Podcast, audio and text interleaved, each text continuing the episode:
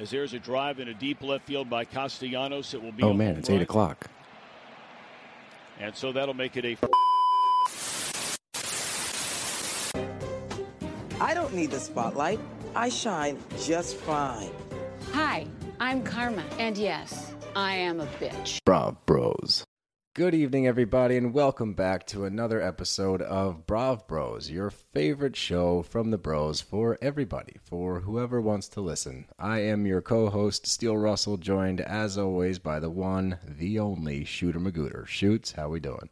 Doing really well. You know, we had a short episode last week because I had a untimely vacation planned. Yeah, fuck you. Uh, well, since you're asking, the vacation went really well. You know, I spent some time with the family, played a little golf, laid in the lake, had a couple of drinks, played some games. You know, good quality family time. How'd you swing the sticks? Pretty well, actually. Oh yeah, Yeah, Oh, beat nice half my family, so you know, feeling pretty good this year.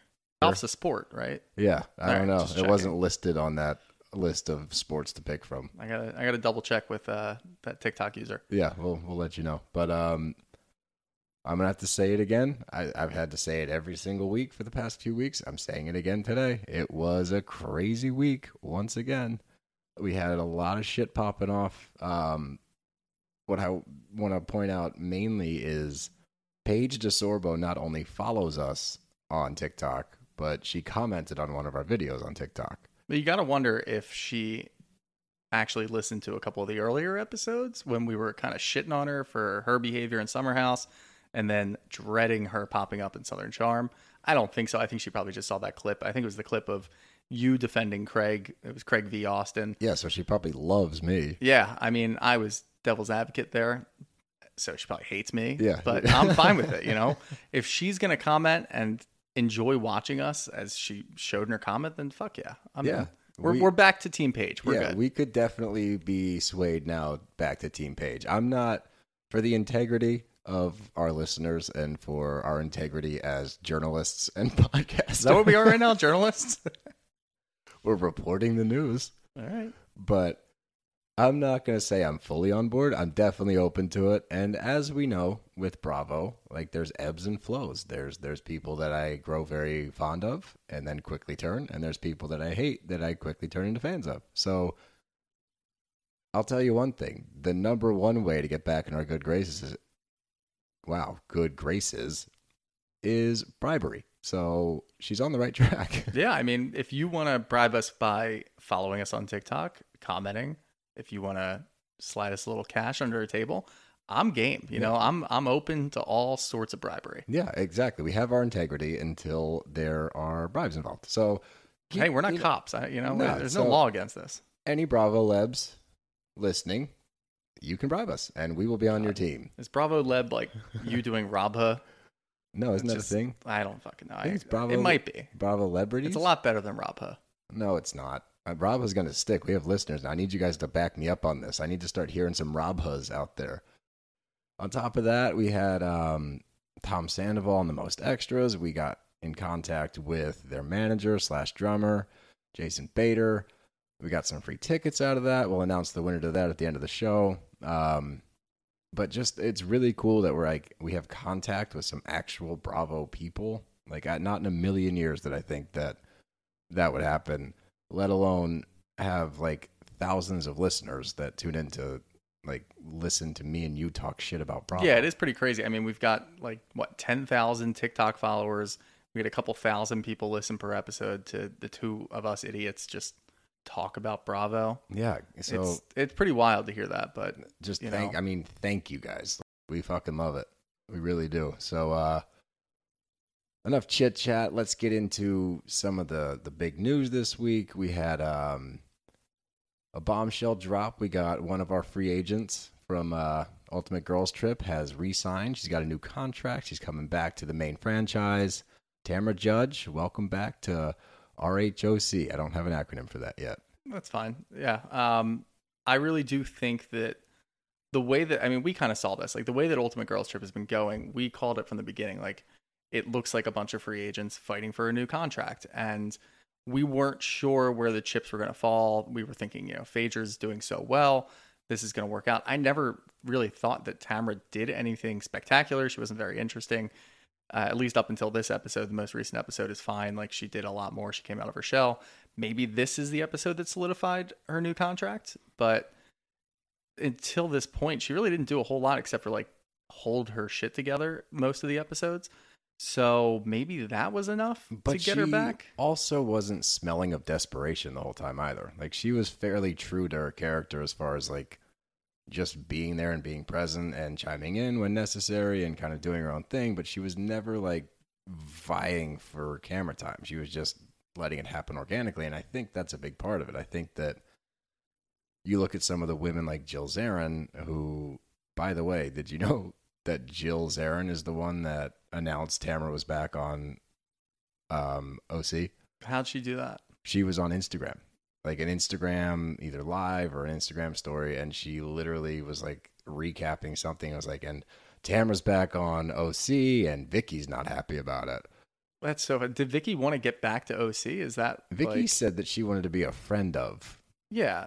So she could still do that. It's not like I don't think there's full contracts for that. I think that's kind of like an open invite for if she gets the invite, of course. But I, I mean, yeah, I guess to your point, it's you know she wasn't the sloppy drunk Dorinda. She wasn't slurring her words everywhere and being an asshole. She also wasn't fully getting involved in all of the drama like Brandi and Taylor have been doing.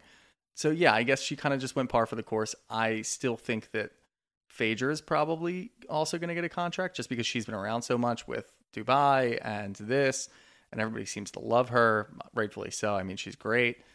You know, maybe there's some like Eva droppings in there. I don't really see anybody else as like I think super interesting to get back though. I didn't peg Tamra for getting re-signed. I that was surprising to me. I I don't think it's a bad idea, but I also wasn't expecting it. I was my big three for this were Phaedra, Eva, and Brandi.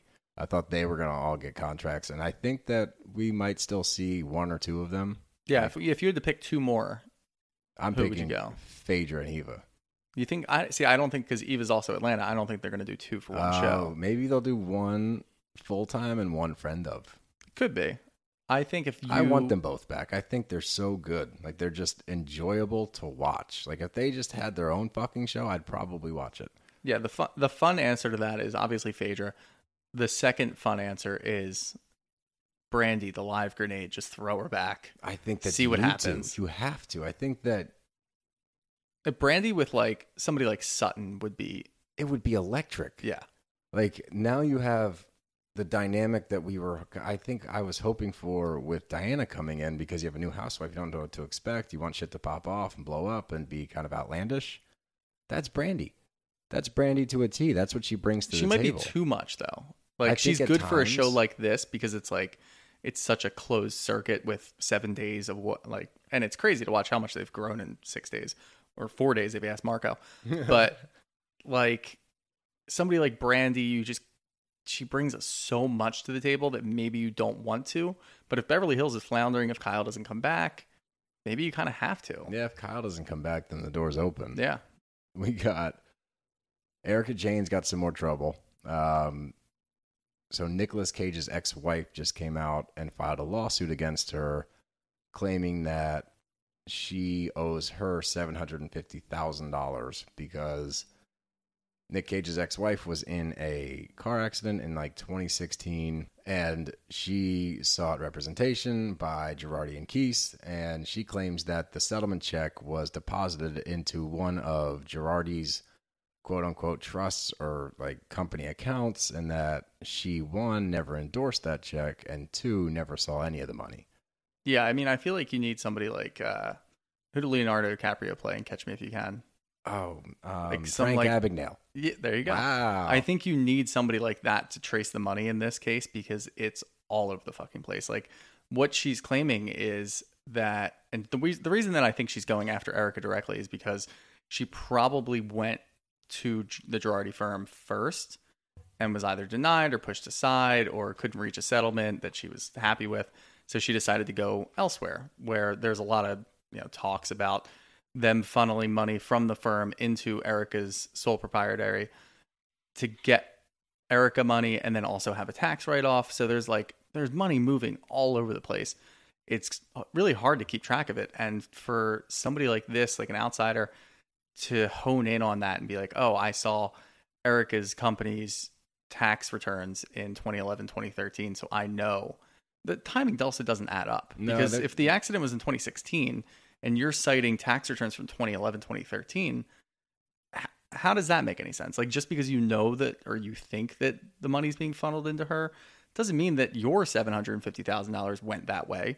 You're just grasping at straws. I don't think anything's going to come of it. I think that Erika's probably already got a huge pile of civil lawsuits. So I can't imagine this one's really going to crack the surface anymore. Yeah, no, it probably won't, but maybe they'll get like a little settlement, like, Maybe that's what they're after. you know, like 200K, like, here, go Yeah. away. Yeah. You know, if anyone needs that money, it's probably Nick Cage anyway. Yeah, I mean, uh, he the way that he spends his money is fucking nuts. He bought a castle in Scotland, had it renovated for like fifty million dollars because it was completely unlivable, and he doesn't really want to live there. He just wants to put things there.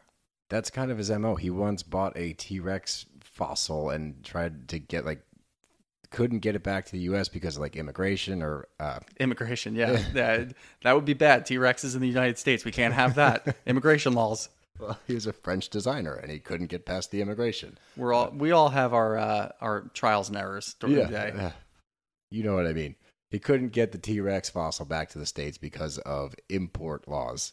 So he bought it, and now it's just, I don't know where it's sitting. But if you don't know about Nick Cage and you want to go do a deep dive, the guy is fucking fascinating. He's pure entertainment. But um, that takes us into our last little snippet here that I was saving because you didn't hear about the news from Southern Charm. I asked you before we started recording. No, I I, wanted to save this for an organic reaction. Bring it. All right. So, Shep and Taylor are dunzo. They're they're kaput. Shep, or I'm sorry, Taylor came out and said they're over because he couldn't commit. So she's done. Shocker. It, it it's not shocking, but it's exciting. I know it's this is probably not like the reaction that you wanted from me. You were gearing this up to be like huge. because it's fucking exciting. Well, the writing's on the wall. I mean, we knew this, and like we can kind of use this to kind of springboard into the Southern Charm review. I mean, the way that he is with her, and the way that he was treating her, and really only thinking about himself. Of course, this was coming. I'm happy it was coming. If that is any That's like, not really. I'm, I'm not gonna lie. Your reaction kind of sucks. Well, you know what? Look, I'm happy for Taylor. I think she's nice. I'm bummed that she's no longer going to be on the show unless they keep her for some reason. I can't say that they will, but I thought that she was bringing a little more level headedness, a little more character to the show, and kind of shining a light on how ridiculous Shep is in his boy life. Yeah, she actually really called attention to it, which I was surprised about because my initial, my first impression, I guess you could say, of her that I remember was the morning after Shep's party when he was spreading all those rumors or whatever. And she's like cleaning up a little bit at his house and goes in to try to like wake him up. And it was just a very like, oh, come on, Shep, let's go have Bloody Marys, blah, blah, blah. And I was like, oh man, like you're just playing into this whole like man child thing. Like get him the fuck up and like go do some productive shit. Don't drink bloodies in the kitchen on I'm what I'm presuming is like a Tuesday. But yeah, it's always a Tuesday in Shep's life. yeah, I, honestly, but come to find out, like she's actually got a pretty good head on her shoulders. Like the last two episodes, we've seen uh, her talk with Shep's cousin, and then this one, you know, she's sitting there explaining to him, like, you know, you've never asked me about how I felt because they had that little pregnancy scare, and they're talking about how the tables are barren, which I thought was a weird thing to say to begin with, but she then goes, "Yeah, as barren as my ovaries." And he's like, "Oh, like it was just a scare. Like we dodged a bullet. It's like high five. Like she is concerned that she is barren. She was clearly like a little excited about the prospect of having a child. I don't know if she wants a kid now or if it was more like hopefully this will push Shep to like grow the fuck up. But either way, like she's upset. Not one time did he ask her, like, are you okay? Like, are you handling this all right? Like, are you upset? He's only concerned about himself and how he feels in the matter. And it goes to like a confessional, and he's like, I just shoot me right between the eyes and see what happens. Like, are you fucking serious, guy? Like- yeah, and I, I mean to your point, like I think that is kind of what, like maybe yeah, Taylor's talking to Shep's cousin about. Yeah, I do want to have a family. I'd like to do this. I'd like to do that. And maybe that little, that brief hope that, like, all right, maybe I am pregnant was her thinking, I can finally lock Shep into commitment, finally. And if this doesn't work, then I don't know what the hell's going to work. Clearly, that didn't work out. They broke up. Great for her. Shep's going to continue to do Shep. What is he, 42? Still living his life, rolling out of bed, having Bloody Marys, I going to the bar. Probably honestly thrilled that she broke up with him. Probably because he doesn't have to worry about commitment. He can get into another semi serious relationship and then break that one off too. And that's just probably going to be the rest of Shep's life. But like during that dinner scene was like it was tough because like I'm a person that deflects things with humor. Like if I'm, you know, something serious happens or something traumatizing, like I'm going to diffuse situations with humor all the time. Are you diffusing or deflecting? Both. Depends on if it's me, if it's directed at me and I'm the one who's upset, I'm going to deflect. But if it's somebody else, I'm going to diffuse the situation with a little light humor. We continue to dive into the psyche that is Shooter. Yeah, I mean, what are we, 11 episodes in here? So you guys are really getting a good round look at how my mind works. yeah, deflection, deflection, deflection. Yeah, of course. But that's not what Shep's doing. Shep is only thinking about himself in this moment. And every fucking moment is all about Shep. So when this happens, he doesn't even stop to think like, oh shit, like did Taylor want like he doesn't even ask the question. He's still just like, thank God, right? And like that's it. Dodged a bullet, man. Like I, I can't, and I'm, I'm just so good for you, Taylor. Way to get the fuck out of there. You're way better than that guy. And then the next scene was Kathryn and Olivia eating sushi, and nothing really interesting happened. But I do want to ask you one thing. When you get like fried shrimp from a sushi spot, what do you call it? Because I thought the way that the waiter said it was funny, but then I was like, is that how you actually say it, or what did the waiter say? like tempura, shrimp tempura? I thought that they all kind of said it weird. How do you say tempura? Tempura. How no, tempura. You say tempura. Yeah. Okay, that's what he said. I Yeah. thought it was tempura. It probably is. I thought they all kind of said it differently. Like the waiter said tempura, and then I thought that Kathryn said tempura, and then they kind of said it like back and forth, and I got mind fucked. I didn't know what was It's going on. It's one of those words that I think I say differently, like every time I say it, because I'm not sure, and I don't want to be that guy that says it wrong. So I'd love to I see. just- a li- I definitely have a list of words that I say completely wrong, but completely different every time. yeah, no, me too. Because I, I have wanna, no idea. I'm not entirely sure, so I just kind of like throw it out there and cross my fingers that no one says. It's not tempura. It's tempura. Well, yeah, then you just have to leave the restaurant. and You gotta pack your bags, mind. get the fuck out of yeah, here, buddy. no thanks. I don't want any food anymore. We finally get to kind of dive into how my man Schleb is feeling. Um, he's over with Chelsea, and they're talking about Kathryn, and it just cracks me up because her qualms with him. She says this in her dinner is like, you know, I opened up to him and he wouldn't open up to me. Like he's not telling me anything. And first of all, for her to claim that she was opening up to him that night is crazy because he was trying to talk and she was her response was literally, "Are you kidding me?" Well, yes, it was. I don't really think that he was trying to talk though. I think that he just kept saying like, he said, "Let's talk about it." well, he said I love you and I want to be here. But He- he, didn't like when she brought up certain points about Well, I guess he did actually cuz when she brought up like her kids and he was like, "Look, like maybe that's like a little much for me." Like he was kind of opening up in the scene with Chelsea. Chelsea is one heavy pour. Heavy, but well, I, I wrote in dumping my, it in there. I wrote in my notes, sad drinking. yeah, no, it really was sad drinking. And and Caleb's like, you know, I'm I'm a former athlete. I don't really know how to open up to my feelings, which like part of it I get. I I don't know. I think it's just like emotionally maturing, but he doesn't do well in those situations, which well, like he you just that he learn. can't make facial expressions to illustrate how he's feeling. Well, what he, the fuck he- is this? Is this like a second grader diagram with the smiley faces and like show a sad face? like, is that what that is? what the fuck? What what were you doing in second grade? I don't know, being sad about stuff, I guess. but like maybe I and the problem with the whole thing is if he's trying to learn how to show his emotions more, you know who he shouldn't fucking be with? Kathryn. No, God, she like she will push you down if She's you try em- to and then tell you that you don't try. she's an emotional terrorist. Yeah. She's gonna push, pull him. That's that like borderline personality. Like she's gonna push him and pull him. Well, Like, I do maybe this is a bomb for you, but they're not together anymore. I think I'd heard that. Yeah. I'm glad. I wonder how Schleb's mom feels about that. Probably took Kathryn's side. she doesn't talk to Caleb anymore. yeah, she probably he he's living with Chelsea. Probably she's not talking to Chelsea either. The whole side of the family is just pushed away because Kathryn's. because of Cat. I honestly like her mo. That would probably be the least surprising news ever.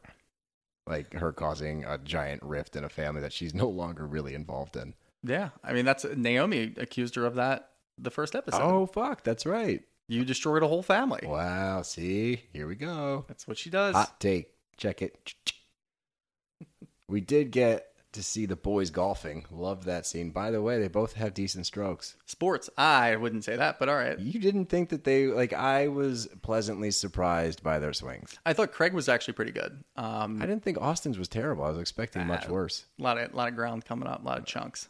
All right. He even said it. He was like, "When was the last time you played golf?" And I'm like, "Aren't you guys? You guys are like at a country club, like absolutely at a country club. Oh, Picked for up, sure. picked up beers to go to the range.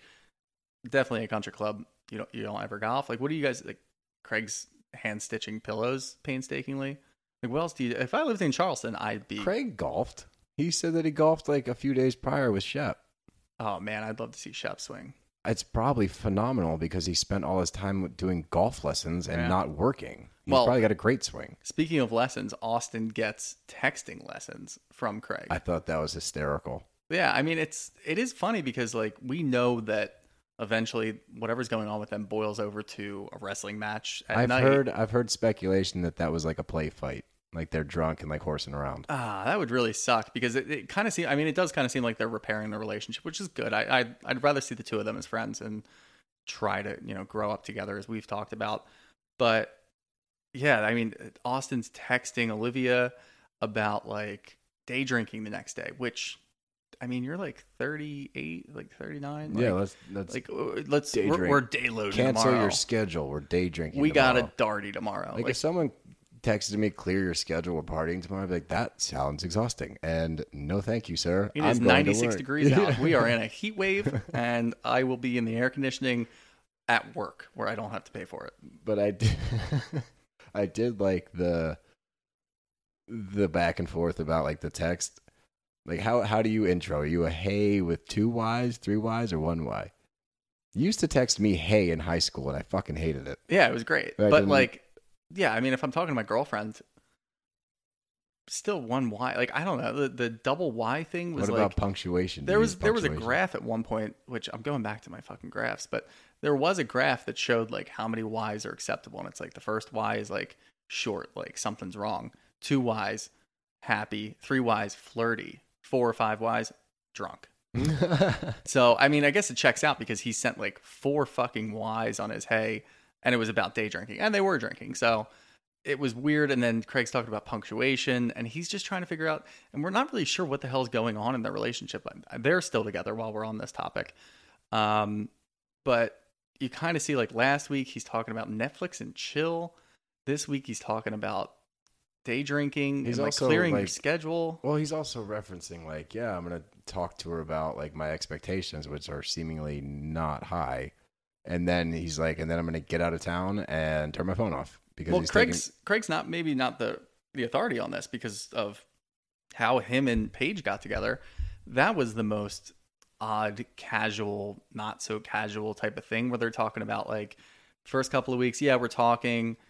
We hook up when you're around but like we can still talk to other people right and they're both like cool with it air quotes hmm and then they're not really cool with it, but they're still showing it. So like Craig's not the person to talk to about this really. Not at all. I know that you want to repair your relationship with Craig and like the easiest way to do that is hey man, help me out with this girl because nothing makes you feel more empowered as a friend, as a guy friend than be like, dude, I Dude, got you. dude, I need some help. I know how to talk to Hey, chicks. bro, I know you're good with the ladies. Help Yeah. me out with my text message. It's flattering and it also makes you feel important.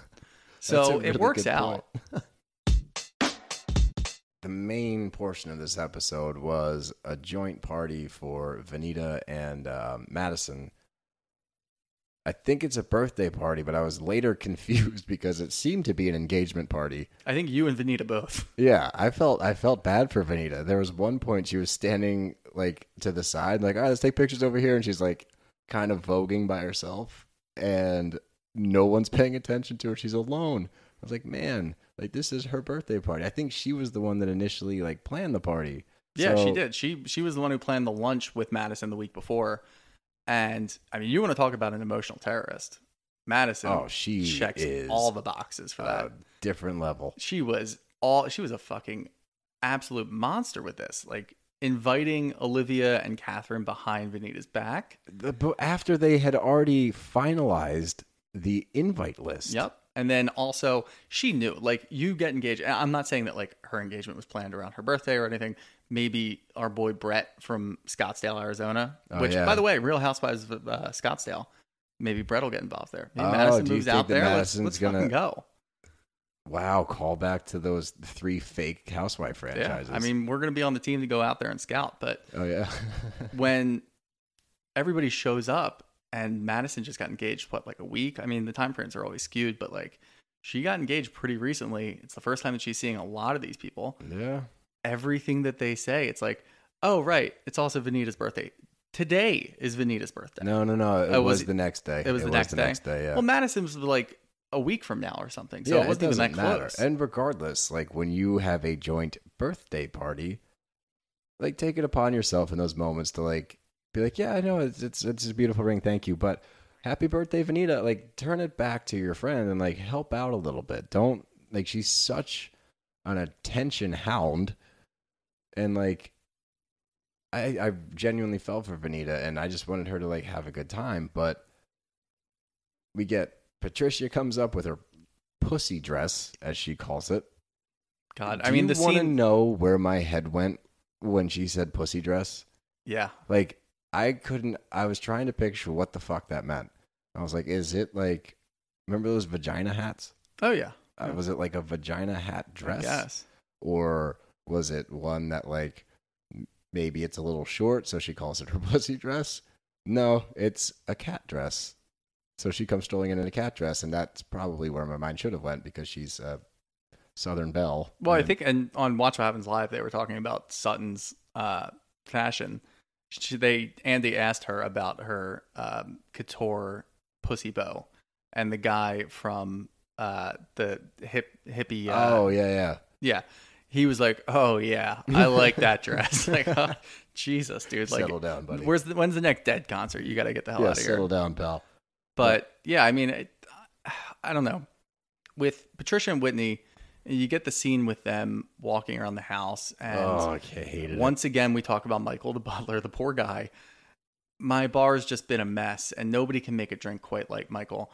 It's, I mean, she did say I miss him at least this time, but like, then Whitney's like trying to clean up, but then he just stops, and they're just like, oh, and what, are you, what are you doing? dude, he's got that stupid fucking look where you tuck in your shirt into your belt, like you're trying to be stylish, like you're Johnny fucking Depp or something, and he just looks sloppy. Well, I tried to look at it like it was like I tried to look at it positively this week. Why? I don't know. I, I just How? I don't want to be upset all the time when they're on the camera. So like I was looking at it like, all right, people enjoy their banter. People like what they're doing. Maybe I can try that for a change. Yeah, we And got I called tried. out for not enjoying it, by the way. Yeah, well, I don't know. We can't enjoy everything, but I just downright could not enjoy it. I'm like, all right, enough. I don't care. Like, just move on. Yeah, and I the good thing is those scenes end fairly quickly. Like it's in and out. But back to the birthday party. Um, there's a lot of tension. All right, like there's a lot of unresolved issues within the group. You got Naomie and Venita and their shit with Kathryn. I mean, I guess it's all Kathryn centric, which is not surprising. It is, and I think Olivia gets an unfair shake with this because I mean, Kathryn was like the first person to kind of like welcome her in and be friends with her. So, I wonder why. well, yeah, I guess she probably spurned everybody else. But Olivia catching these strays just because she's friends with Kathryn, like pe- people are going to be friends with whoever they're going to be friends with. It doesn't mean that she's responsible for the shit that Kathryn does and No. says. So leave her out of this. Like Well, to to Naomie's credit, she pulls her aside pretty quickly and squashes that bug. I thought that was fine. That I was did too. I didn't think Olivia bought it. I thought she was still very skeptical. I think she should be skeptical. I agree, but I, I, to Naomie's credit, she's like, let's just get this out of the way, and she does that. Bang. I thought it was genuine as a third party. well, I didn't ask. Just let, just let my opinions fly. when they get to the table, um, Leva brings it up because Patricia gives this whole speech about, you know, a clean slate, like let's start from scratch, whatever. I've never had a clean slate in my life, she claims, but now's the moment, I guess. And to Leva's credit, I love the people in the group that will call out, like, yo, there's some shit that we need to sort out. Let's sort it out right now. And so she brings it up. We want clean slates. Let's clean these slates then. We got issues. Let's solve them. Venita comes out of the gate. Venita pointed at the two of them. Yeah, huh? Venita. Like Lev- Leva just kind of motioned towards everybody. She's like, "We've got some issues. You know, we got to get clean some slates here." And Venita's just like Those- eyeballing them, like, "Boom, two. these two right here." oh, Again, Olivia catching a stray. What did Olivia? What Olivia did was talk to Naomie, which was a very fair question about. Well, then why did you come to Kathryn's party if you knew you were going to have a bad time? You don't want to be here, whatever. That was fair. Venita got on her, ganged up on her, then apologized, and then two weeks she's later, not about that drama. yeah, and then two weeks later, what? It's because it's your birthday, you get to bring the drama back up. Like, no, no. When you squash it, It's squashed. unless something else happens. I think what's happening is Venita's not directing her anger back at Madison for inviting the two of them. She's directing it at the two of them for showing up. yeah. Like they were invited. Like go to Madison. Like and Madison's over there, slight smirk. Nah. She knows what's going on. She set it up. Yep. So I, I think she knew that was going to happen. And I mean, look, like Olivia shouldn't have been catching that. She kind of kept herself relatively composed. You know, she talked to Naomie. She's like, we figured this out. And then Kathryn just went the fuck off. Yeah, she told Naomie to shut the fuck up. Her opinion doesn't matter. She doesn't matter. Like I don't care for you whatsoever in any way, shape, or form. Which is funny to me because their interactions, and I haven't seen a lot of Southern Charm, so I don't know what their past interactions have been. I'm assuming not great.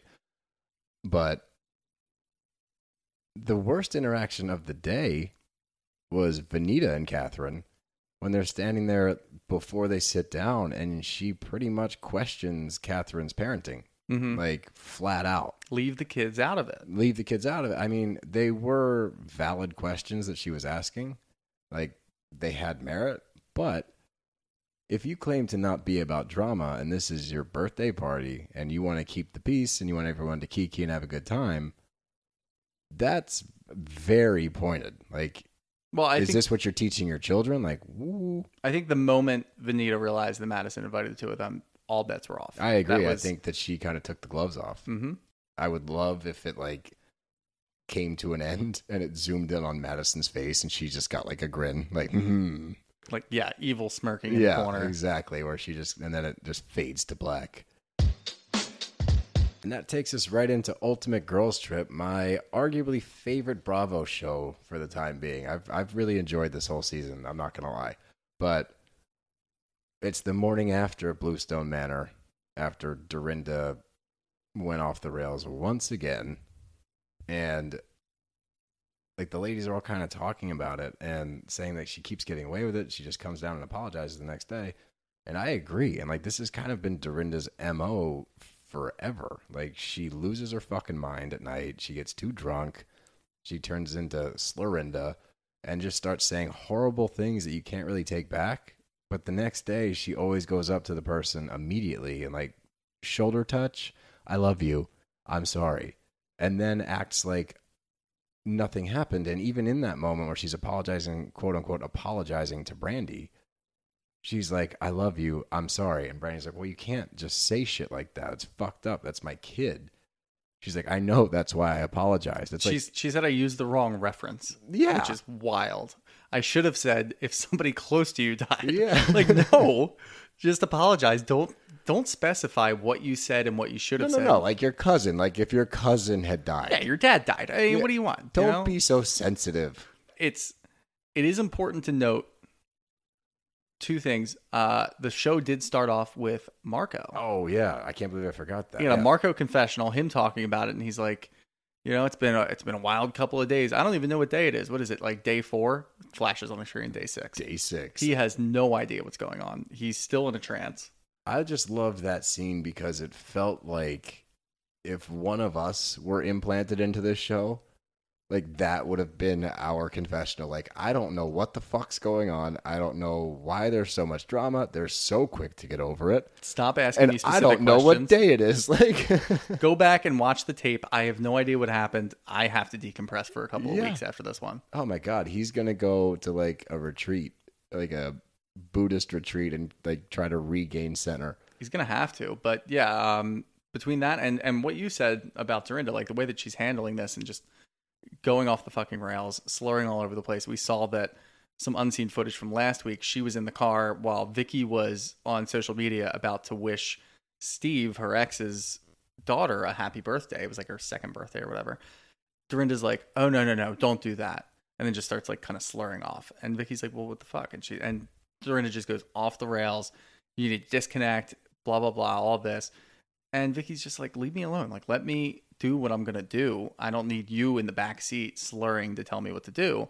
And Dorinda just uses the fact that this is her house to her advantage. It's like her protection. She leans on that crutch constantly. Yeah, and like nobody's gonna, nobody's really gonna pick a fight back with me because they're staying at my house. I'm the lord of the manor. like no, like it, I, I think as nice as Bluestone Manor has been, and I guess you know, seemingly we get some sort of reconciliation at the end. I think it was a bad mistake by Bravo Yeah, it was a terrible choice. giving Dorinda that Power. because we saw that coming right away. We're like, oh, that's not good. Well, I no, I I told you I enjoyed the first one. I was like, oh wow, she's like the narrator. That's kind of fun. And then she just like gets power crazy and just goes off the rails, and it was really annoying. And what was nice about this episode is that she gets checked, and not only that, like she takes it in stride and like listens. Now, do I think that that was a move? One thousand percent do I think that she saw the writing on the wall? And when Brandi was like, you know, they want season one, season two, Dorinda, and the way you're acting, you're going to be on pause forever. Mm-hmm.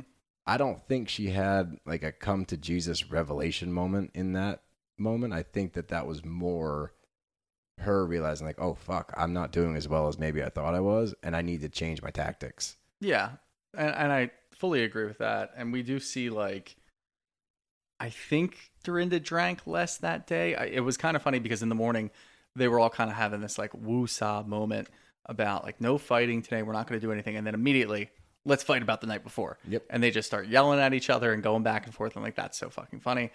And then they stop and they're like, all right, we'll just ease off on the drinking today. And Phaedra comes in like, we're going to a winery Yeah. today. like Saddle up, right going to the away. Like, and everyone's like, wait, you don't even drink wine? She's like, yeah, I just thought it'd be fun to go to a winery. It seemed like the good thing to do. But I had faith from the jump because Phaedra says, like, today we're going to keep it peaceful. Everything's going to be copacetic. And if there's one person I trust to keep the peace, it's my girl Phaedra. And she did that successfully. They get to the vineyard, they're doing the tasting. She opens with a prayer. I thought that was lovely.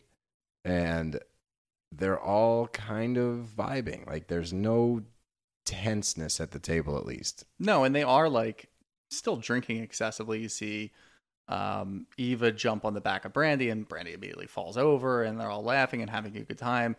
Uh, the one person who wasn't really having a good time, Vicki, because right before she was sitting in bed talking about we're all going to Oh die my God, someday. I forgot about that. which she's done before on the show, like well before this.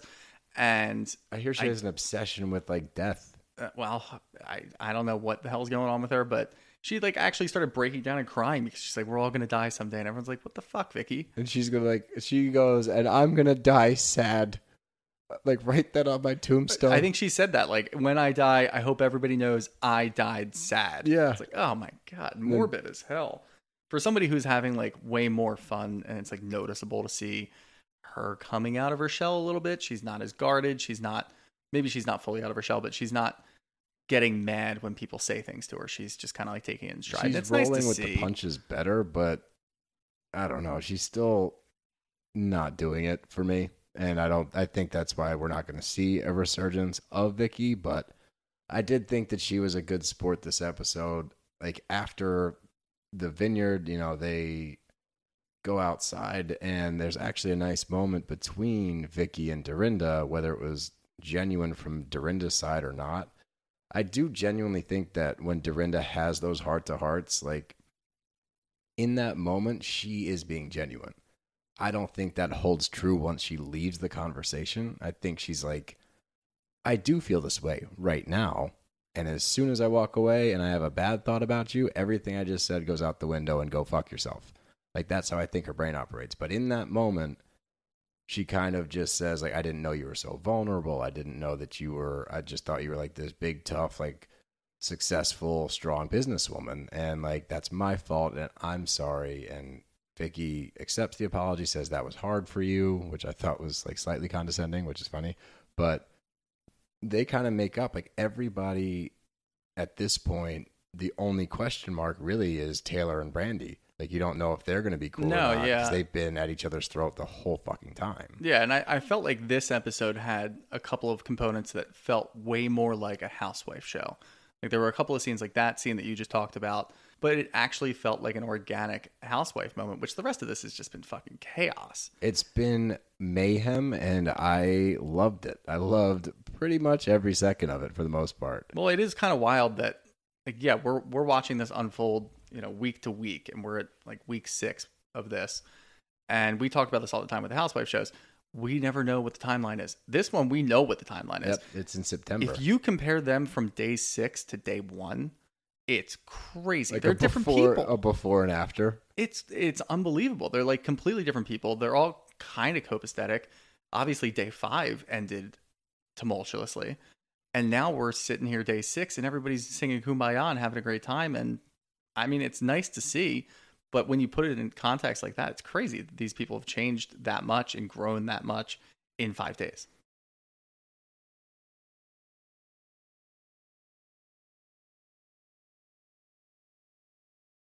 They really have the one person that I think has actually stayed true to form all the way through has been Brandi. And I don't think she's changed. I think she's the exact same as she was episode one. She's just not. I thought that she was toning it down a little bit. And then we get all the vagina talk, all the. She wanted to go down on Vicki, and Vicki wasn't having it. She wanted to give Vicki a lap dance, and Vicki says, I'm a professional. I am a professional. You, which apparently they can't get lap dances. I don't know. She's Yeah. a businesswoman, but the biggest news I got out of this episode is one, arguably vindication for Brandi, and two, confirmation that Denise might have fooled around a little bit. Like, she was definitely fooling around. Brandi, you know, there's that whole rumor that Brandi and Denise hooked up. That's been going on for a long time. Tamra, and maybe this is why Tamra's back, just because she dropped this bombshell. She's like, I side with Brandi, and here's why. Like, there was a moment at BravoCon where Denise, I guess, was kind of coming on to her, kept trying to invite her back to her room. And then the next day, I guess she was like texting her a lot, like reaching out. I think trying to gauge, like, hey, did I overstep? Or hey, are you going to tell anybody about this? Like, hey, keep this under wraps. Yeah, and we do get the funny scene with Bravo editing in sources close to Denise dispute this. Yeah. which was like very playful. Bravo knows exactly what they're doing. They're not actually defending Denise. They just think that we're going to find that funny, which we did. I, it, And was great. It was solid editing. But yeah, um, and and there was what I kind of thought was. I mean, this was before I guess um, Tamra actually went off and talked about her story with Denise. She was asked who did she believe, and she said uh, Denise. Denise. And everyone's like, "Oh, wait, really?" And Brandi's like, "What the fuck?" yeah, she got pissed. And then she goes, "Wait, what did I say? I meant Brandi." I'm like, "Ooh, Freudian slip there." Freudian slip. I don't know. But then Tamra came out and said, "This is what happened." Yeah, she And backed it up. To your point, yeah. I mean, maybe her dropping that bomb, her being a little more central to everything this episode. Maybe she comes back a little bit more next episode. Maybe that's enough to get her back to OC. Hey, you know, it's not how you start, it's how you finish. That's what they say. Tamra, big finish. But But yeah, and then it just got. I don't even want to call it uncomfortably sexual because I thought I thought that the first two episodes were those were uncomfortably sexual. because everybody's so tense and like we don't know what's going to happen. They start getting drunk. Brandi's just Brandi the whole time. Yep. What we have now is everybody understands that this is Brandi and they're opening up themselves. Brandi's still the same person. They're just fully open now. So we get lap dances. We get her and Taylor making out after being at each other's throats for five days. And then I thought the funniest part was Vicki went right for the one gift and she goes, I need this. And it was a vibrator. And Oh, she's yeah, I know. she's like not self-deprecating, but like making fun of herself a little bit because she's been so adamant, like against all of the sexual talk. I know, like, I doesn't want to open up. I'm like, good for you, Vicki. Like Yeah. actually opening up, and then of course everybody made her feel uncomfortable. Yeah, uh, instantly. But it was funny, like the the round table discussion about who who would you fuck out of these? Who'd you boink? Who would you call it boink? Yeah, boink, we're, we're gentlemen. Who would you here. boink in the group? And Jill was livid because nobody picked her, and I kind of felt bad for her. I well, nobody picked Taylor either. Yeah, but Taylor didn't Or have a. Vicki. Re- uh, I thought somebody said that they would. Well, Brandi, Brandi's- Brandi Brandi's been on mentioned Vicki. something. So, I, and I also don't think Vicki would give a fuck. No, But she was happy to be left out. yeah, but Jill was like upset to the point where she kind of like shut down for the rest of the night. I thought that was too strong, but I understand being upset. Like, if like me, you, and the boys were hanging out, like this comment came up, like you'd be a little upset if nobody wanted to boink you. yeah, of course. So I mean, I get it a little bit. Yeah, yeah. I burned the place down. Jesus Christ. Um, and that takes us to the meat and potatoes, baby. The Rob Huh, the Beverly Hills. And we've got two episodes this week. We're going to kind of pick through the first one a little bit and then we're going to dive into the second one. But last week's episode, we finally got to see the apology that I thought we were going to get the week prior to that. But we get to see Erika apologize to Garcelle and seemingly the entire group, like everyone's involved. And I thought actually that the apology was good. I thought that she was genuine. She addressed everything like, you know, I treated them like they were adults. They are not. That is my mistake. I was wrong. Period. Well, Oliver is an adult. Oliver is an adult. Yeah, but she was treating when you tell a 14 year old to get the fuck out, like that's problematic. But I thought that the highlight of that is when Kyle tries to like jump in. Like I think that we like give her a little grace. It's been like two times in whatever, and then Garcelle's just like, there you go, jumping ship. Like here we go again. Like Kyle, stay the fuck out of this. It's between me and her. We're cool now. Like Erika apologized to me. I'm gonna say my piece because you don't talk about my kids like that, and then we're moving on from it. Like you don't need to interject here, and like that flashes then to like their lunch later where they're talking about Erika's drinking and her meds. And to Kyle's point, I think it is dumb for Erika to use the word meds because it paints like a different picture of what she's taking. But they're talking about like, is she an alcoholic or whatever? And like, I mean, are there some red flags? Sure. Is it problematic to accuse somebody of being an alcoholic and putting that out there if they're not an alcoholic? Sure. Is it something to keep an eye on? Yes. Yeah, and uh, the way that Kyle phrased it both times was, you know, it's really nice to see Erika let her hair down and have some fun, and everybody keeps doing it. Like we saw it on like Watch What Happens Live. Andy's like, "Do you feel like it's nice to see Erika let her hair down and asked have some Lisa fun?" from And- Dubai. And, and Lisa's like, "Yeah, yeah. I mean, it is kind of nice, but like, you don't do that to somebody's kids. Like, Right. it's the whole problem and i mean it just keeps repeating itself at first i just thought all right you know what kyle's just pining for diana's love for multiple reasons Oh but now God, she's yeah. also coming to erika's aid and just completely tone deaf just stay out of it like these solutions and we see it later in the episode the solutions between the two women whoever it is that's in a fight always works better when everybody's there and they air it out because you get a couple different opinions. You get people backing you up, people backing the other person up, people shining a light on a different perspective. And that's all they were doing. Kyle, you're not being helpful. No, she wasn't doing anything. And that's kind of her MO now is like she interjects into situations where she's not needed, not necessary, and she doesn't do anything to further the conversation, to get to some kind of resolution faster. She arguably makes it worse. And that, like, something happened tonight that we'll get to eventually, but like it's just a bummer, man. It's it's I'm seeing it more and more with her and it continues to break my heart. There's like a little piece of me that's still holding on to hope and I she keeps falling short and it's upsetting, but I'm sure you're not alone with that. I mean, there's No. there's enough out there where people are like, I don't understand why people are hating on Kyle, and like, you can you can do both. You can still be a Kyle stan. You can still say she means well in some aspect, and also point out that she's doing something shitty. So it's like both can be true, but you really need to show that Kyle's doing dumb things and backing the wrong person constantly this year. mainly because of Diana, and that goes directly to our like kind of the climax of this episode was the lunch between Sutton and Diana. Which again, I don't understand why. And this is probably just I think Sutton set it up. Like, there's no chance in hell that Diana reached out to Sutton and said, "Hey, we need to get lunch." I think the producers set it up. You think so? I I could see Sutton doing it because Sutton. So many things go over her head that she doesn't realize. Like she thought that the end of Garcelle's party, they were cool. She thought that that hug cool. was genuine. This is when I struggle with Sutton because it's Yeah. like, dude, in what world was that a real hug? She was laughing in your shoulder, like rolling. You couldn't feel her roll her eyes in your shoulder. No, I, I really do think that like Sutton just doesn't pay like maybe not pay attention.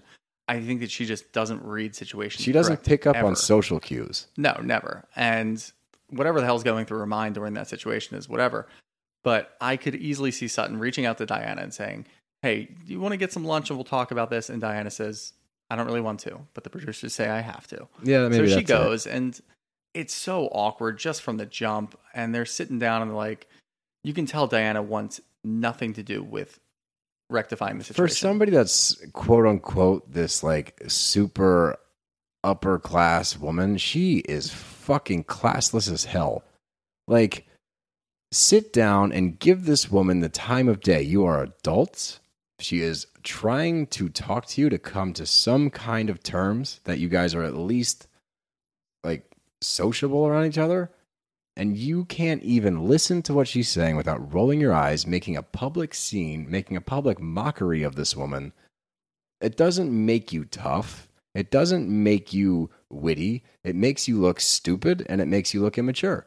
And like my skin was crawling watching this shit. I was like, Sutton, stop explaining yourself. Get up and fucking leave. which she did eventually but like the whole time you could kind of see like the way that sutton's mind was working. She started at one point. She was just like i thought we were cool. Maybe we're not.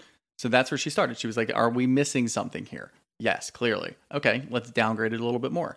Can we still be friends? Clearly not. Okay can we be in the same room together? Diana can't even give her that like first off you're on the fucking show together you're going to be in the same room together it's it's going to be tiring as hell if you're going to hold this grudge forever over something that was absolutely a miscommunication. I do think that Sutton went into the Garcelle thing with ill intentions. Like, I'm going to call her out on this. I think that she was going to call her out, but I think that the way that Diana's portraying like how the fuck it went down is not what happened at all. It's all wrong. It- It's entirely wrong. and, she's gaslighting and she's making false claims and she's trying to paint this horrible picture of Sutton. It's like, no, she did call you out about why you aren't on bed rest. Period. After that, what she was saying was genuine. And Diana at the dinner is like, nothing you say is genuine. Nothing you do is genuine. The fakest person in the world. I don't believe anything you say. I don't like you. I don't want to be in the same like vicinity as you. Like she's just so mean and not in a fun housewives way. In like a bitchy teenager, like immature and again, just fucking classless. Like she for someone that preaches class and wealth and all of this stupid shit, she has none. Well, and the, the other problem is the other housewives, aside from Garcelle, and I mean, now you get Sheree in the mix too, and she's helping out. I like Sheree. I like Sheree a lot. I think she brings a lot to the table. I think she li- brings a lot of level headedness and like unbiased opinions to the table. Whereas, like, all right, you know Sutton, Kyle, Dorit. You're sitting down with her, asking her how the lunch went, and Sutton's talking about her two miscarriages, and she's like, "I was just trying to relate to her and let her know, like, I've been through it. Like, I get it. Are you okay? Are like, what's going on? Like, are you mad at me? Like, what's what the hell?" takes Diana's side. Of course she fucking does because she's just as bad as Kyle. She just sits there and she's like, "Well, what else?" Like she doesn't even say, "I didn't know that you had two miscarriages." Like, "I'm so sorry." And that's kind of what I get from Sutton. And Sutton brings this up and not once do any of the other housewives say, "I'm so sorry, Sutton. Like I had no idea. Like I get that. You were just trying to relate to her." No one fucking says that. They're always like, "Well, Diana felt like this." Like, fuck Diana. Fuck Honestly, Diana. I don't they give a all shit what want Diana to felt. be tight with her fucking money, dude. That's what it's all about. They want they know that she is like an it girl or it woman in Hollywood. yeah. and they want to be in that umbrella, and it's it's annoying as shit because like all sense goes out the window. But what I would say, like, I'm happy that I mean the end of the the conversation between Diana and Sutton at lunch was brutal, but only from Diana's side. Like she just kept they kept repeating the same thing over and over She again. Admitted was like, to being fake. Yeah, she's like, "Oh, I am fake. I am that fake. was the fakest hug I've ever given. Yeah. That was the fakest emotion I've ever had. Like you are fucking fake." Yeah, she says And- I'm fake. She literally says verbatim, "I am fake." And she goes back and forth, and Sutton says, "I'm very genuine. Everything I do is very genuine." And it just keeps going. If you say so, If you say I so, am. that's the truth. If you say so, that's the truth. If you say so, it is. If you say stop like it, shut up. And then sutton rightfully so ends it. Like all right you know what? This is it. I'm leaving. Like see you later. But like didn't cause a scene didn't get all pissed off just got up grabbed her bag. I'm gonna head out. See you later. Thank you for, she even thanked her for fucking lunch Yeah, She even said thank you. also, I hope that she stiffed her with the bill. absolutely. I mean i would. But I, I 100% would. but that's where we get and and this brings me back. I don't understand why they always i guess it's better for the show. Why do they do these things one on one if not just for the drama? Everything always gets resolved in a group of people. Even if diana doesn't mean which she's the fakest person in, on the show right now even if she doesn't mean what she says later at least it's somewhat resolved and the other housewives know what's going on but that episode pretty much was just that launch, and Mhm. it sets up everything that happens in uh, tonight's episode as well Yeah, and I tonight's episode wasn't like super thrilling, but I loved the Jamie Lee Curtis cameo because I fucking love Jamie Lee Curtis. Oh, and thank God because everybody else had COVID. yeah, I know. Rinna has COVID. Um, Garcelle, Garcelle had COVID. Erika, They all end up getting it at some point in this episode, except like Sheree and I think Diana. think. Yeah. but I love like I forgot that um Kyle was in Halloween with Jamie Lee multiple times, so like that's where that relationship comes from. And I guess it's a lunch for um, Jamie Lee Curtis's company that makes and sells things. That's a hundred percent nonprofit. All proceeds go to um, Children's Hospital, which is cool. It was like a really cool lunch, and she brings a gift bag for each one of the ladies. And in that gift bag was a wind chime, um, a snuggy little thing, um, Some body lotion, I think. some body candle. lotion, a candle, like whatever.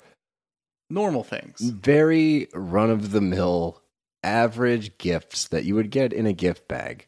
Well, I thought the wind chime was pretty cool, but otherwise, very run of the mill. Did you think it was chic? I thought it was chic because. Dorit, I've never in my life, I thought it was a skit. She pulls out like a fucking like cup. What are those cups called? Um, Oh, the the tumblers. the tumblers. Yeah. She pulls out a tumbler. Everybody in the world looks at a tumbler and understands what a tumbler does. It keeps your drink either hot or cold. Period. Dorit goes, Oh, it keeps your drink hot and cold. Amazing.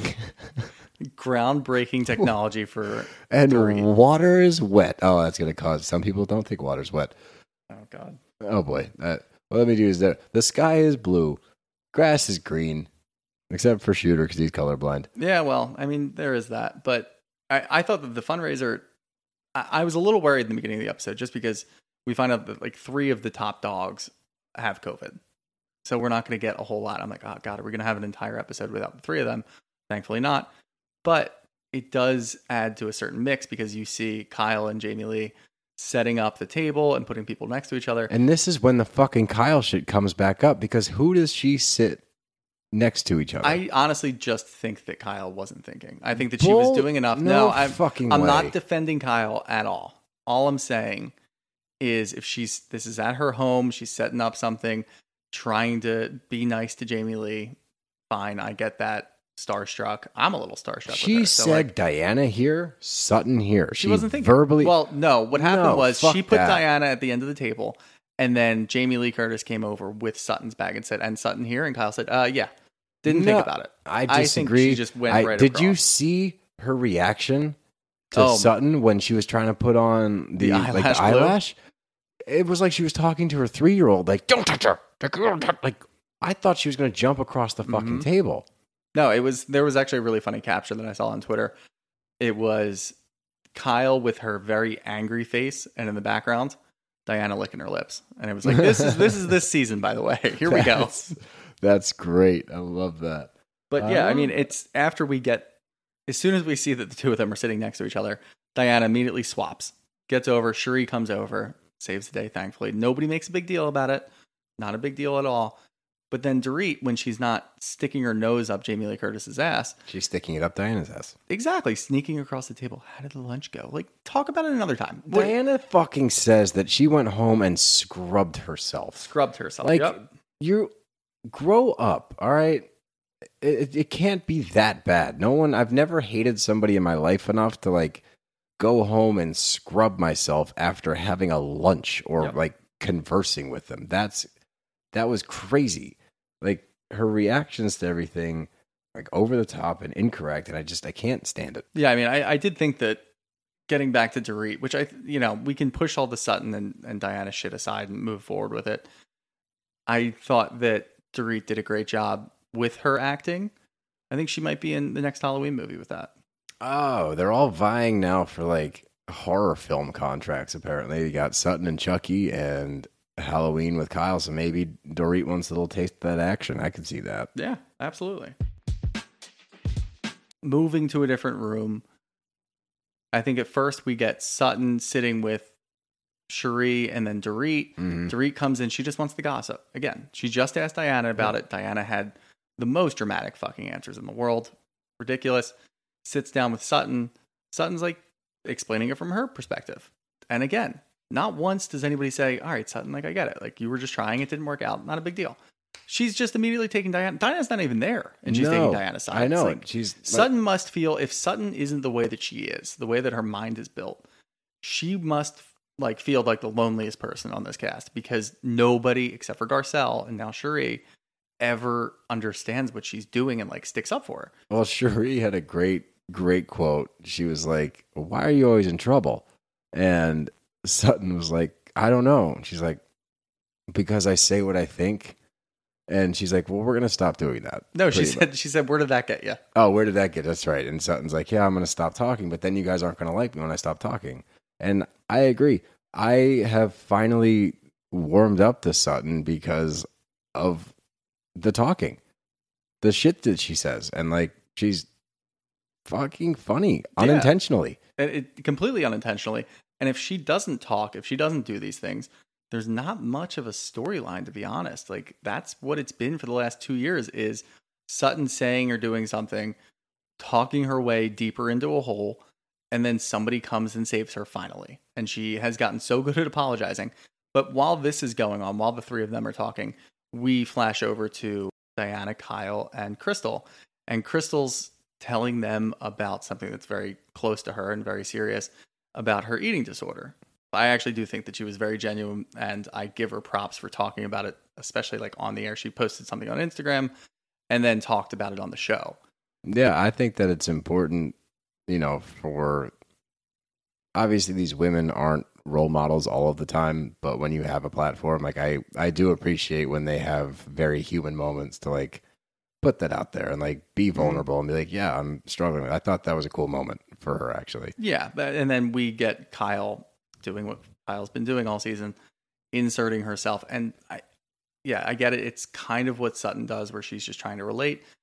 But Crystal's opening up about this, breaking down, and you're asking her very serious questions. Like very specific questions. It would be like if you want to compare this to Sutton and Diana's thing, it would be like Sutton, like, all right, so what happened with the miscarriage? Did Yeah, you give birth like, to the baby? let's- like, let's was it this? Like, let's. I went medically. Like, how is this happening? Yeah. And Kyle's just using it under the gaze of, I went through this. Like, I was younger. And I get that too. That's fine. Like, good for you that you went through that and you got through it and you're good now. And you can't. You just can't be asking people that serious I questions. think when she's opening up about it, you got to just let her talk and and sympathize with her. But the crazy thing is, like, I thought that was a one up moment. Diana doesn't say a fucking word. no, she just licks her lips the whole yeah, time. she licks her lips and just like, oh, that's really tough, and like is not commenting on the fact that Kyle just pulled a full blown Sutton, but worse, and Everything's about Kyle, every, right? everything's cool because it's Kyle, it's not Sutton. And then they all convene together, and we get what you say is the only way to resolve problems with these groups of women is like get them in a group and get them to talk it out in front of other people, and that's what they do. And I, it, this pissed me off because Sutton has nothing to apologize for. No, she, she- doesn't need to say sorry, and she fucking says sorry. She claimed that 95% of the issue was her. 98% was Diana. I'll give Sutton 2% for coming in hot with uh, You're Not on Bed Rest Now. Like, Yep. That's her 2%. Absolutely. The Which rest is I didn't think it was that problematic. I didn't think so. I thought for like a housewife show, that's pretty mellow. Yeah, I mean, it was on the heels of her sending a group text misspelling Garcelle's name and talking about this whole like in-depth situation. Then she just shows up. The I know. and everybody's wondering it. Like Diana was sick and in bed yesterday on bed rest. Why is she here now? And she's here now. And Nobody has the balls to ask her except for Sutton, And and, Sutton she gets crushed, and no one helps her. No, she gets teamed up on by multiple people except for Garcelle, thank God. But they're sitting there and Diana goes awkward and Kyle does the fakest fucking laugh and like It hits her in giggle. the knee and I was like, "What are you doing? You you look so fucking needy and it's embarrassing."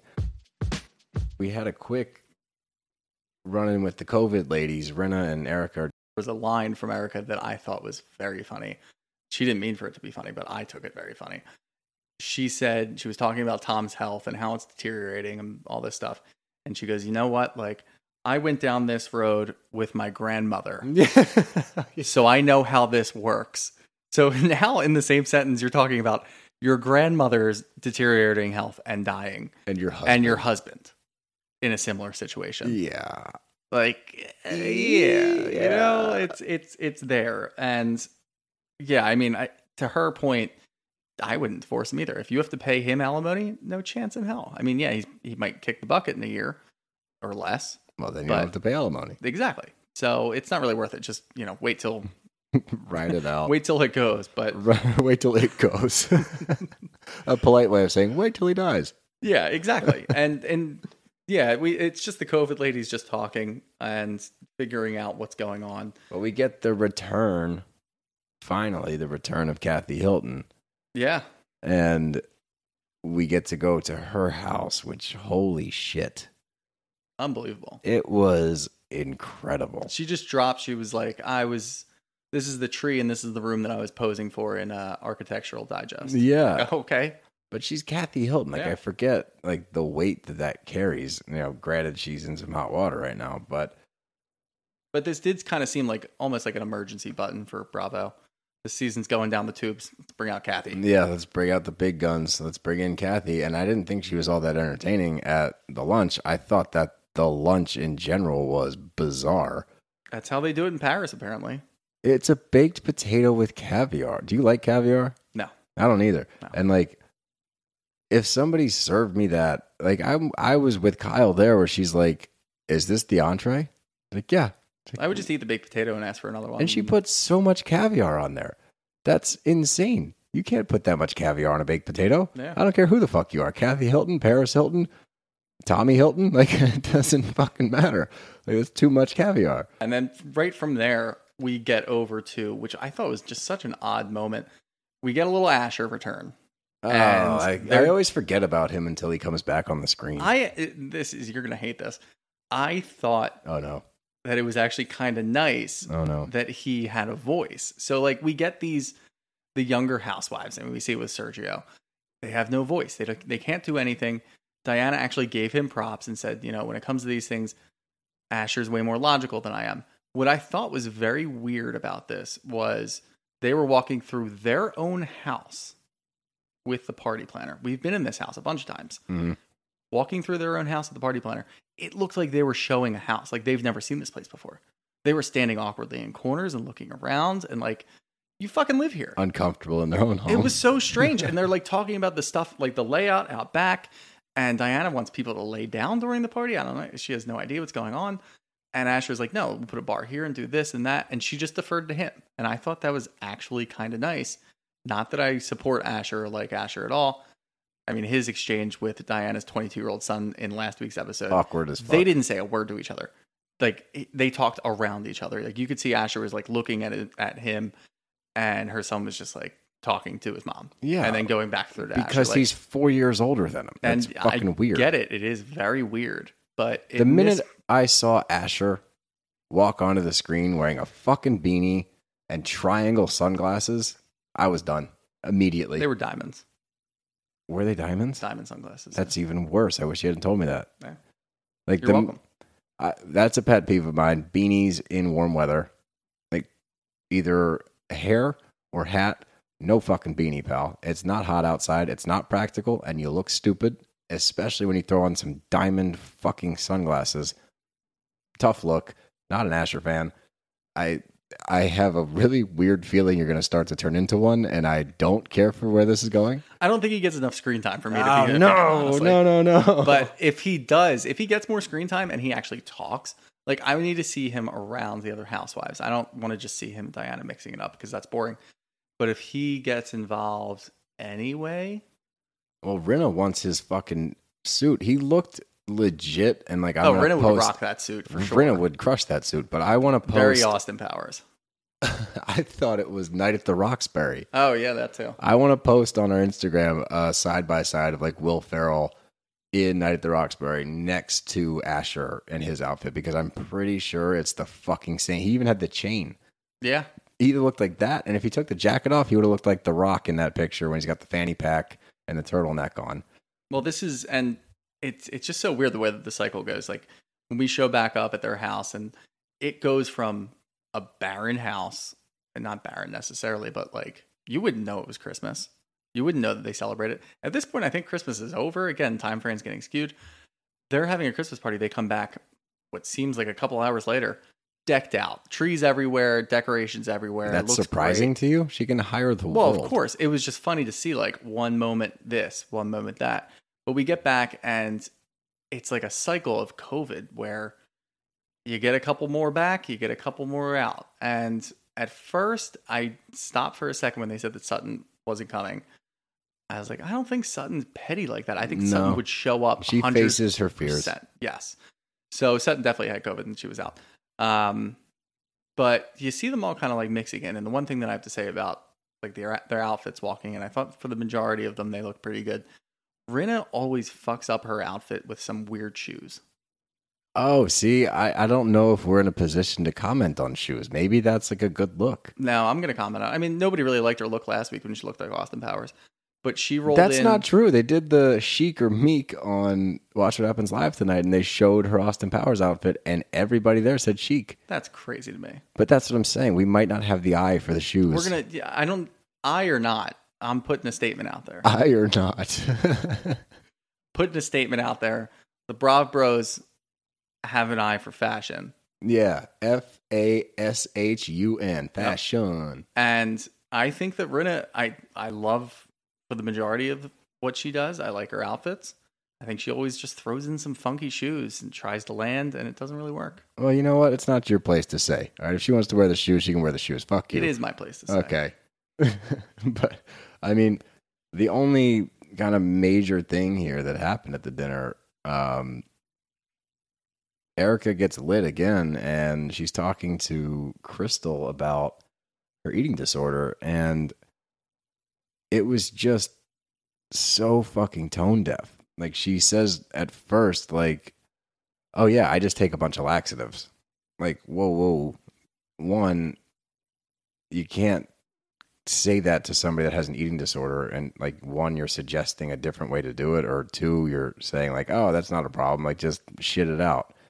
Like it was so insensitive to crystal who honestly again in this episode like i actually enjoyed seeing her on the screen a little bit. Like she was talking to somebody that else that was at the party about her kids and it was like a genuine moment where she was like actually eliciting emotion and she was like laughing and like having a good time and I was like all right like I could I can watch that Yeah, as long as she has like, and, and we walked through it a couple episodes ago with her and her family. Like when we see those genuine moments with Crystal, She's it's pleasant. fine. It's fine. Yeah. It's good. And like, Kathy even called her. She said, "I got to put a hat on you. You're like my little leprechaun." my little green elf and like it's just so funny. Like Kathy's so funny. Like when she walks in, the way she says hello. oh my god Rinna's impression of her was great Where have you been? it's just so like it's so great when she comes in, and thank the Lord we get Garcelle back because right when Erika says that to Crystal, everybody kind of just like turns a blind eye, doesn't really. And Garcelle goes, "Oh, you can't, you can't say that. Yeah, no, she- that's you don't. No, absolutely not." And then she goes, "Erika's not a doctor." We're like, fucking yeah, Erika's yeah, no shit. I hope not. But you get Erika just going off the walls. When she showed up, she was like, ah, she just got off COVID, like just got off COVID, and she's walking through and she's like, yeah, I, I'm I'm gonna have a little drinks, a couple drinks tonight. I don't want another repeat of Garcelle's. Eh, Or maybe I do. And like, what are you doing? Like, we just had this discussion with you We just talked ago. to you about this, Erika. two weeks ago. I don't know what the time frame is. Somebody explained to me the goddamn time frame. Where are we? What day I is it, Marco? what's going on? But they're sitting there talking to you about like they didn't upright bring her drinking problem, but they did say, you know, maybe like a little less booze, more med, it's just a better balance. Like don't go overboard. And she's just like, uh, I'm gonna go overboard again, like right away, and then immediately just puts herself in a bad situation talking to Crystal. And again, thank God Garcelle showed up because I really did think that we were going to have a full episode without Garcelle's reasoning and logic. And she showed up at the right time to at least diffuse something there. But it's for a minute, and then they bring out some chicken fingers, and my jaw hit the floor at this line. Like, oh, you can't have these, ha ha ha! I was like, what the fuck? yeah, Like after you try to, in your own weird way, like relate or sympathize, with like you're talking to or her about it, or so, yeah, I Like- guess you're trying to fix it, which is also stupid. But she was talking to Crystal for a while, and I think she was trying to be nice, and then to like negate all of it by being like, "Oh, you can't have a chicken finger." Like, what are you doing? Well, at that moment, I actually did say, "Oh, bravo!" Like, no, don't do that. Like, because they went right from Crystal talking about her eating disorder, pans over chicken fingers, I was just, and then Erika did say you can't have those. So I was like, all right, there was a reason for that. I thought that Bravo was just like, here's an eating disorder.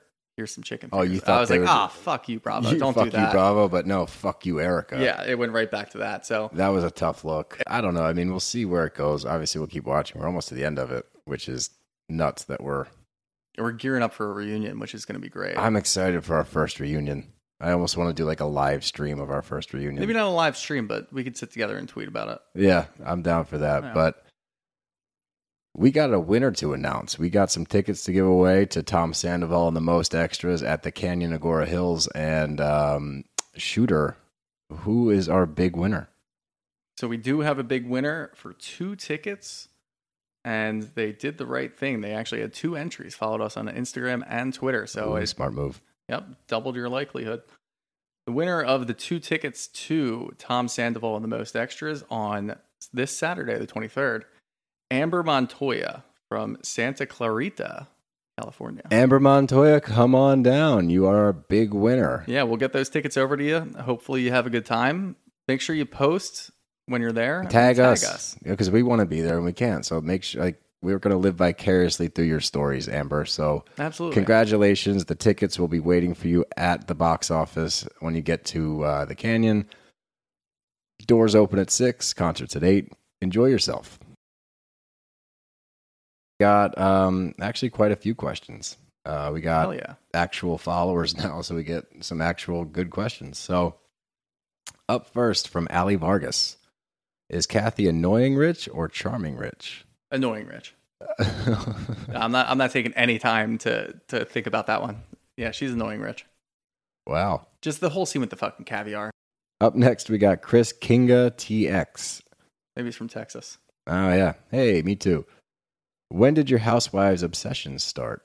I, it didn't become a full blown obsession probably until just before we started doing the podcast. Oh, Like, interesting timing. well, it it was interesting time. I mean, we were talking about it a lot, but my backstory was more like I was more obsessed with like Summer House. Like I followed all them on Instagram, and I was keeping tabs on them all the time.